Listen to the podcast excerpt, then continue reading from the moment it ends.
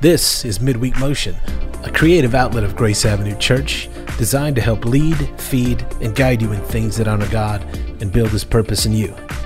Here we'll deep dive into curated content, interviews, principles, and conversations that nurture and fan the flames of the diverse gifts, talents, dreams, and aspirations that you hold near and dear. C.S. Lewis once said, "The task of the modern educator is not to cut down jungles, but to irrigate deserts." Perhaps today's episode will flood your heart and mind like a fresh stream that flows with motivation, inspiration, and education. This is Midweek Motion. All right, we're back. Attitude number 6, we're talking about the work is wonderful. Yep. Great to be with you again, Haley Shannon. Let's jump into this. Yes. All right. I'm excited. Okay, we have a question for you, Pastor Daniel. Victoria's bringing it this time. Okay. Victoria, our off-screen runner of everything. Hi, everyone. Pastor Daniel, what is a song that immediately takes you back to a particular moment in your life? Oh, my God. You all know I love music. Of course. Okay. Can you pick just one? Okay, Motown music takes me back to days as a little kid when I got a radio for fifth grade. Oh, wow. Fifth grade Christmas. I just remember fifth grade time frame. Turned the radio on and I knew I wasn't supposed to listen to bad music on the radio, so I had to make sure I was listening to good music, Christian music, something that wasn't offensive. Sure. Because my mom said, don't listen to bad stuff. So I would turn on the oldies station, listen, and that's where I discovered a lot of Motown music that changed my life. Wow. Motown. I would not have thought Motown. That's interesting. Oh, my gosh. It was one of my first real loves. Wow. Yeah. I do understand the don't listen to bad music. Even one of the DC Talk albums, my mom's like, I need to read all the lyrics first before you can listen to it. And I was like, okay. So. Yeah. That's awesome.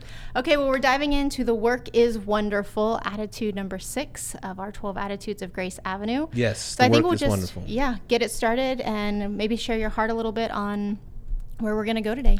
Okay, the work is wonderful. This mentality comes from this whole mentality that serving the Lord is work, sure. Right? Mm-hmm. Now I want to be careful with that. I mean, not in the means of serving to earn our salvation. Sure. Defeating what Jesus did on the cross. Right. I'm not talking about working for God. I'm talking about when we choose to embrace our gifts and our talents, our salvation, we start serving people in His name, loving people in His name. We're serving and we're working. And so life is work, marriage is work, parenting is work, getting up in the morning, you go to work. Yeah. Ministry is work, right? Preparing messages, that's work. Talking with people, counseling people, helping people. Yes. It's work. So serving is work. Mm-hmm. And one of the first things to go is our attitude about all of those things. Yep. About in marriage, people stop putting in the work. Mm-hmm. In parenting, people stop putting in the work. Mm-hmm. In ministry, some people stop putting in the work. And so serving, it's very easy to come to the place where you're tempted to stop valuing and having the right attitude that this is wonderful. What I'm getting to do is impact eternity. Do something that's going to reach into eternity. Mm-hmm. So I think about it this way. Where would certain people be if I was not committed to the work? Wow.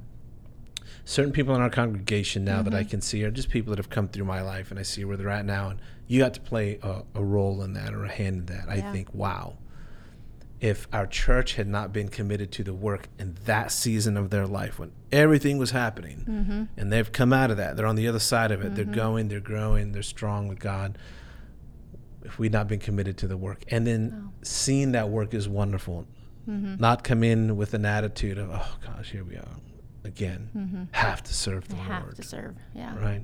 So that's where I'm going. Yeah, that's great. Let's get specific to Grace Avenue and our heart. Something that has kind of been all throughout Grace Avenue has been wording on serving versus volunteering. We've kind of been specific in that. We call it serving. We don't really tend to call it volunteering very often. What's your heart behind that? What's the heart that? Is not that volunteering is an evil word or anything of that nature, but we don't see Jesus calling us to a life of volunteering. That's really good. We see Him modeling a life of service. Yeah. And Jesus Himself says, I came not to be served, but to serve and give my life as a ransom for many. He didn't say I came to give my life as a volunteer. So yeah. I think what I'm trying to say when I make the distinction there is that I think it's really necessary that if we're going to keep the right attitude for the long haul about Jesus, about his church, about serving, that at the very foundational level, we know what we're in this for. This is not for me. Right. This is all about him. Right. This is all about his church. Yeah. This is all about his mission. This is all about someone else. This is all about people. This is all about his gifts that he put in me being used to serve others. Yeah. Not build my name, not build my brand, not build this church, not build a following, not build influence, but to serve so that his will is done in people's lives. And that's how Jesus accomplishes his will and his mission. He sent people out so that they would become disciples and make disciples. So that's the heart behind it. That's good. Yep. What would you say when maybe the work doesn't feel wonderful? Maybe there's a season that you've been doing the work for a while, or maybe you just feel discouraged in the work. What would you say for people who are maybe feeling that, or, you know, to be aware and on guard for that? Well, there's a lot of different reasons why people go through different situations like that. People get burnt out. Maybe they overworked. People get let down. They get disappointed. People are people. People betray. People hurt. People say things. You pour into people. They don't appreciate that or whatever. Yeah. You know, there's always more that you've helped and that appreciate you than the one or two that did you wrong. But you remember the ones who did you wrong. And then you have to die to yourself, and you have to learn to forgive, and you have to overcome that. And that's just part of. But there's what I'm saying is there's various reasons. A variety of reasons why people stop finding it wonderful. Yeah. And we're told so specifically in the word that we're to keep our zeal, keep our passion for serving the Lord, keep it red hot. You know, we're told to fix our eyes on Jesus, who's the author and perfecter of our faith. So he's working something out, even in the down times when it doesn't feel wonderful. But I've got to remain committed. And I've got to have the end goal in mind. Okay, there's something more beyond this moment, and that keeps my attitude right about the work. That's where I land. Yeah, I think that's good. I think one of the scriptures early on in ministry and doing the work was the one that talks about when you don't have any oxen, your stables are clean, but when there's oxen, there's going to be a mess. And relating that to people, and you know, I say a lot, people are people, and they're people are peopling, and they just, people be people and all the time, and they just, you know, it's not very black and white, cut and dry in ministry when you're working with people, whether that's rostering them and serving with them, or that's just being alongside them and walking them through the messy times in life. And so I think, yeah, it can, discouragement can happen, but scriptures like that have been an encouragement to me in moments when there has been discouragement, for sure. Well, if you really get down to the brass tacks of what it's all about, like when you say, I want God to use me to help others, you're actually signing up for people's dysfunction, their insecurities, their baggage, their hurts, their mistrust, their filters they don't know they have. Yeah, you name it. I mean, you're signing up to basically be an experiment by empowered by the Holy Spirit and the truth of the word, and you're going into someone's life to believe that God is using you in his sovereignty to help someone else grow. If you think about when Jesus sent the disciples out, he sent them out into uncertainty and into hostility. So from the get-go, he was not sending them out to feel good about themselves. Right, nope. He was sending them out for a mission that was very uncertain, that was costly, that was sacrificial, and that was very much in line with the hostility of the times. And so it was work, yet they found it wonderful enough to give their life to it. Yeah. To me, that's beautiful. Jesus wants people to be disciples, right? Not just churchgoers. And that's about becoming more like Jesus. So in order to keep a right attitude about the work being wonderful, I have to be more like Jesus. In order to be more like Jesus, there's certain things in me that need to die. Yeah. On occasion, maybe more than I care to deal with, to admit. Uh-huh. Yeah, creative admit. Us, yeah. But you know, in marriage, as a parent, as a leader, mm-hmm. as a pastor, mm-hmm. as a man, it's costly. Yeah, yeah. It's work. I think there's been a mindset shift in me recently where it's looking at the work as cultivating. That was kind of a word at the beginning of the year. And there's actually been a couple things I've heard, messages I've listened to, and just how kind of that filter now of going into the work, whether that's in ministry, whether that's in my marriage and with my kids, is just how am I cultivating? How am I shaping the environment? Which is kind of goes back to Genesis and some scriptures there talking about like God putting us to work, and we're to cultivate and shape our environment. I think that's a lot of what we get to do here in ministry, serving on teams with each other, is how are we shaping the environment? How are we cultivating the environment? So when someone walks through those doors, it feels different. They can't always put it into words, but they know something feels different. Right. And I think that's such a big part of the work is we're shaping that environment. And by shaping the environment, it sounds kind of like grand, but it really is by how we present the coffee at the, for hospitality team, or mm-hmm. how we make sure people feel welcome and invited into the auditorium because the ushers are there. They don't feel like, were they expecting me? There's no room for me. Is there room for me? And people are asking these questions whether they realize it or not. And so all of those things that we do in our work for ministry mm-hmm. actually is help shaping the culture and the environment. So I don't know, that's just how I've been recently thinking about in this last year. It's really what the Lord's kind of been, taking me down that road, I guess you would say. Well, I mean, cultivation is a great word. It's what God does in our hearts, and it's what's happening in people's lives. Mm-hmm. It's what we're doing. We're cultivating an atmosphere mm-hmm. of work, mm-hmm. But it's wonderful. And I think I look at people's lives. They're the fruit. Mm-hmm. There's the immediate fruit that you get to see in transformation as people are saved and they start growing, mm-hmm. getting healed, getting mm-hmm. transformed. Their hearts are transformed. The way they're thinking is transformed. But then time goes on, and you get to see even more of the wonderful work. I mean, this church is filled with so many people that I look at, and I remember what they were like when they came in. Yeah. How broken they were mm-hmm. and just where they were at, mm-hmm. what they were dealing with, some of the unfair stuff. I mean, just horrible things that had happened in life, just like everybody else. Sure. Like, we've all got stuff that didn't feel right, isn't fair, couldn't have seen this happening, how did mm-hmm. my life get here? We've all got that same song that we sing, but the reality is, who's going to do something about it? Sure. And we have to lean in. And when people do lean in, we take that seriously. Yeah.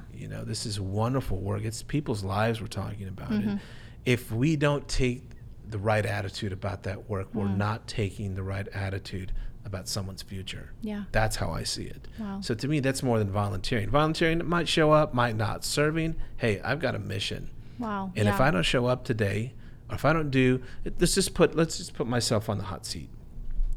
Let's say I don't care about the message, right? Mm-hmm. I just just preach whatever. I don't even know what I'm preaching until Saturday night. I'll just preach. Like, phone it in. Phone it in, yeah. Mm-hmm. And I could never, for the life of me, imagine an attitude like that, and then expect God to honor that work, or that lack of work, I should say, and then me be surprised if after an extended amount of time, the fruit of that is.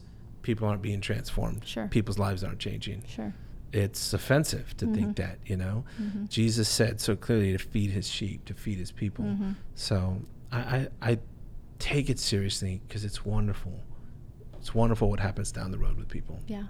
Amen. I think of the worship team, and I think, they put in work throughout the week to learn the lines, practice the parts, know their instruments. Because if they didn't, it's not just about excellence, sure, but if they didn't, how distracting would worship be? Instead of being an offering to God that people can get behind and can participate in, it would just be a big old distraction, and it would be hard to get through. So that's the example I thought of. It's good. Anything else you want to add to the work being wonderful? I'd just say it's an intentional mentality that we choose to live from. Like this is where we land. On serving the Lord with our gifts and talents. It's important to me. It's important to this culture in Grace Avenue. Mm-hmm.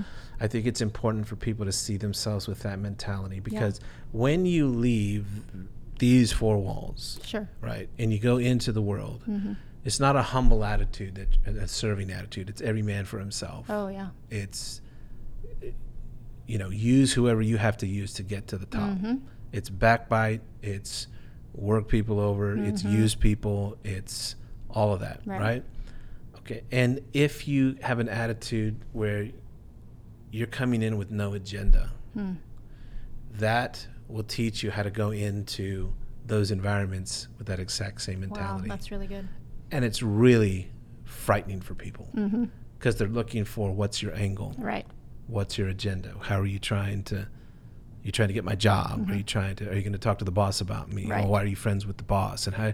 And if you just have no agenda, and you're just there to serve, you'll automatically face that resistance and that hostility just because you're saved or just because you have no agenda. Yep. But you'll also learn how to rid yourself of the fear of man, because you know God's providing for you. You know God's leading you. You know God sent you there. You know God's using you. I always took that attitude. And it took me a while to get comfortable with it, but especially when the environments just felt very dissatisfying. Maybe it's not the job I wanted at the time, right? Where I felt like I was in that career path at that time. But I remember knowing that I know I'm here for a purpose, and I'm going to take the right attitude. You know, I run into people that I knew 20, 25 years ago, and I worked with them. And they asked me what I'm doing, and they knew what I was doing then. Wow. And they saw me then. And sometimes there's stories that are traded back and forth. Oh, wow, you look, didn't you go to Australia? And didn't you go to Bible college? And didn't you do this? And so, and weren't you into church? And this, and it's like a reconnection. But I didn't blow my witness back then. Wow, yeah. By being someone that I'm not supposed to be or shouldn't be. But I'm living in the fruit of the decisions I made then, right? And so I see the value in keeping that. You know, back then it was work just like it's work now. Sure. But it's having that discipline of the mind. This is an intentional framework I'm going to live from and see from, right? This life is not my own. Right. That's how I see. That's the lens I see through, right? I don't peek around the corner. Well, a little bit of it is for me, right? And the rest is for Jesus. Sure, to me, if you can keep that lens clear, it's easy to see that the work you're doing is wonderful. Yeah. I think it's so, I love how you tied in the two, or how the mirroring of the work we get to do here, that cultivation, if you will, that what's taking place here, what we're learning, how we're growing together, how we can take that into our work environments out in the world. And I think that's something that is the uniqueness of what we get to do here is, you know, you're not having the same conversations in the corporate world, in the workplace. It's just like you said, talking around the water cooler. You talk about people, not to the people, all that kind of stuff. And so what we get to do here and what we do a lot is helping people navigate those moments here, which then translates to them doing that in the workplace and taking it to that person, you know, courageous conversations and things like that, which I think is such a beautiful byproduct of that cultivation and loving the work here, because people are getting to take what they're learning here into their work environments and being that light. Well, ultimately I don't think you can love the work if you don't love the people. Yeah. Like if you're just doing this to play an instrument, if you're just doing this to be a personality, if you're doing this just to feel good about yourself, that'll all shake out in about 18 months. You'll recognize, okay, this isn't as satisfying as I thought it was going to be. I think what we're trying to communicate at the most foundational level is our hearts have been arrested by God for his work and for his people and for what he wants to do. And how do we keep that so that we don't get off, become entitled, become prideful? You know, there's nothing worse than a church becoming quote, successful, and all of a sudden they know everything about everything. Here's how you should do things. That's the same in business. Someone's famous. There are people who are famous and they're celebrities, and people are buying their books on marriage, and all they did was create a product or an app, and you're buying their... What do they know about marriage? Right. They know nothing. Right? That they know about apps. Yeah. They created something amazing. They're good marketing. We're using it, but you're buying, so we're getting sold something. Yeah. And I think you're missing the mark when you're in it for something else. Right. Our hearts have been arrested by God, and if we can keep that humble attitude, keep pride, which destroys. Right? Absolutely. Pride destroys. If we can keep that far from us, we can keep seeing people healed. We can keep seeing people grow. We can keep seeing people being built up, coming into their own understanding of who Jesus is, their own sense of destiny and purpose. To me, that work is wonderful. Yeah. When people get it, when they get, somebody said this the other day, it kind of blew me away. We were talking about marriage, and they asked me a question, and I said, well, they asked me a question about individually about how to get along with their spouse or what have you, something along those lines. And I said, well, I don't see marriage as competition. Right. It's not, I'm trying to get Janelle to really understand me. And I'm, of course we are 20 years into this, but nevertheless, but I said from the beginning, we're building something together. Right. That's what we got married for. Sure. That's why we're still married. We're not just, quote, in love. Right. I hope she loves me. But we're doing this because we're building something for the Lord together. We had that sense of destiny from the beginning, and we haven't violated that. We haven't sidetracked that to just find some easier route of life that doesn't require us to build together. It's what we're both passionate about. It's what we're made for. But that mentality, building together, is not something that he'd heard. For me, it's just second nature. This is why else are you married? Yeah, 100%. That's been John and I from the beginning. And we've told people when we counsel them, do pre-marrieds and stuff like that. Yeah. Yes, we love each other. Yes, all of those things. But it's that common shared vision of Jesus and his house, honestly, that we are going to be planted in that has kept us. The other things just become peripheral. Yeah. And the things that you are, the bigger conversations, sure, they're still there. But if those are your anchors, you know where you're going to kind of land. It helps kind of clear out the other stuff pretty quick. So, but there's this memory that just came into my mind. It was probably when we first went to this church, I was probably 11 or 12 maybe. And I remember I would walk in, and as a family, my parents and me and my siblings, we'd walk in, and there'd be this older gentleman. I remember who he was and his name and everything. And he was, goodness, he had to be at least 80. Okay. And he would always shake our hands, and he would just, rub the heads of all the kids, hey, how you doing? Good to see you. And I remember when you'd shake his hand, it felt like a cloud. Like he was just, it was so soft. It was like a giant marshmallow. And he was, descriptive. It was so weird because he was this happy 80-year-old, soft hands rubbing our head, but the joy that was coming from him, he was genuinely so happy to see these kids every week that would come. And that's all he did is he greeted people every week. And I just remember his smile and his face and his glasses, just the joy that emanated from him. When I think about the work is wonderful, I think about him. Wow. Yes. That's so a guy that stands out in my mind is He's not doing some grand, great accomplishment that's changing the face of the nation. Right, yeah. He's just serving the Lord with gladness. And he finds it wonderful enough to do it week after week after week. And the same attitude is there every week. Wow. I mean, to me, if we could keep that mentality, that this work is joyful work, it's an honor, we get to do this. Yes. I mean, I think that's everything. Yeah. I think we should end right there. Okay. I like that. That was a good one. Marshmallow handman, no. I don't know what it was, man. He just had these big, huge hands and just went over mine like giant marshmallows. Well, it's true that feeling that you remember now, stuff like that sticks when the work is wonderful, when you're doing it unto the Lord, when there's that joy, it impacts people, even 11-year-old kids who remember that. Yeah, I do remember it. So God used it. Yeah. God used him. So, there we go. How many of these were we down now? 6? I think this is, attitude 6. Attitude number 6. 6 down, 6 to go. Halfway there. All right. It's been awesome, Hales. Thank you so much. You're so welcome. Thanks for having me. We'll see you guys next time. Bye, y'all. That's it for today. Until next time, remember that the God we serve is greater than any of our failures. He's more invested in us than any human on the planet. You're a gift to this earth, to this generation, and maybe even the next. So don't shortchange yourself. Keep growing and live your life to honor Jesus and his purpose in you. Join us soon for another episode of Midweek Motion.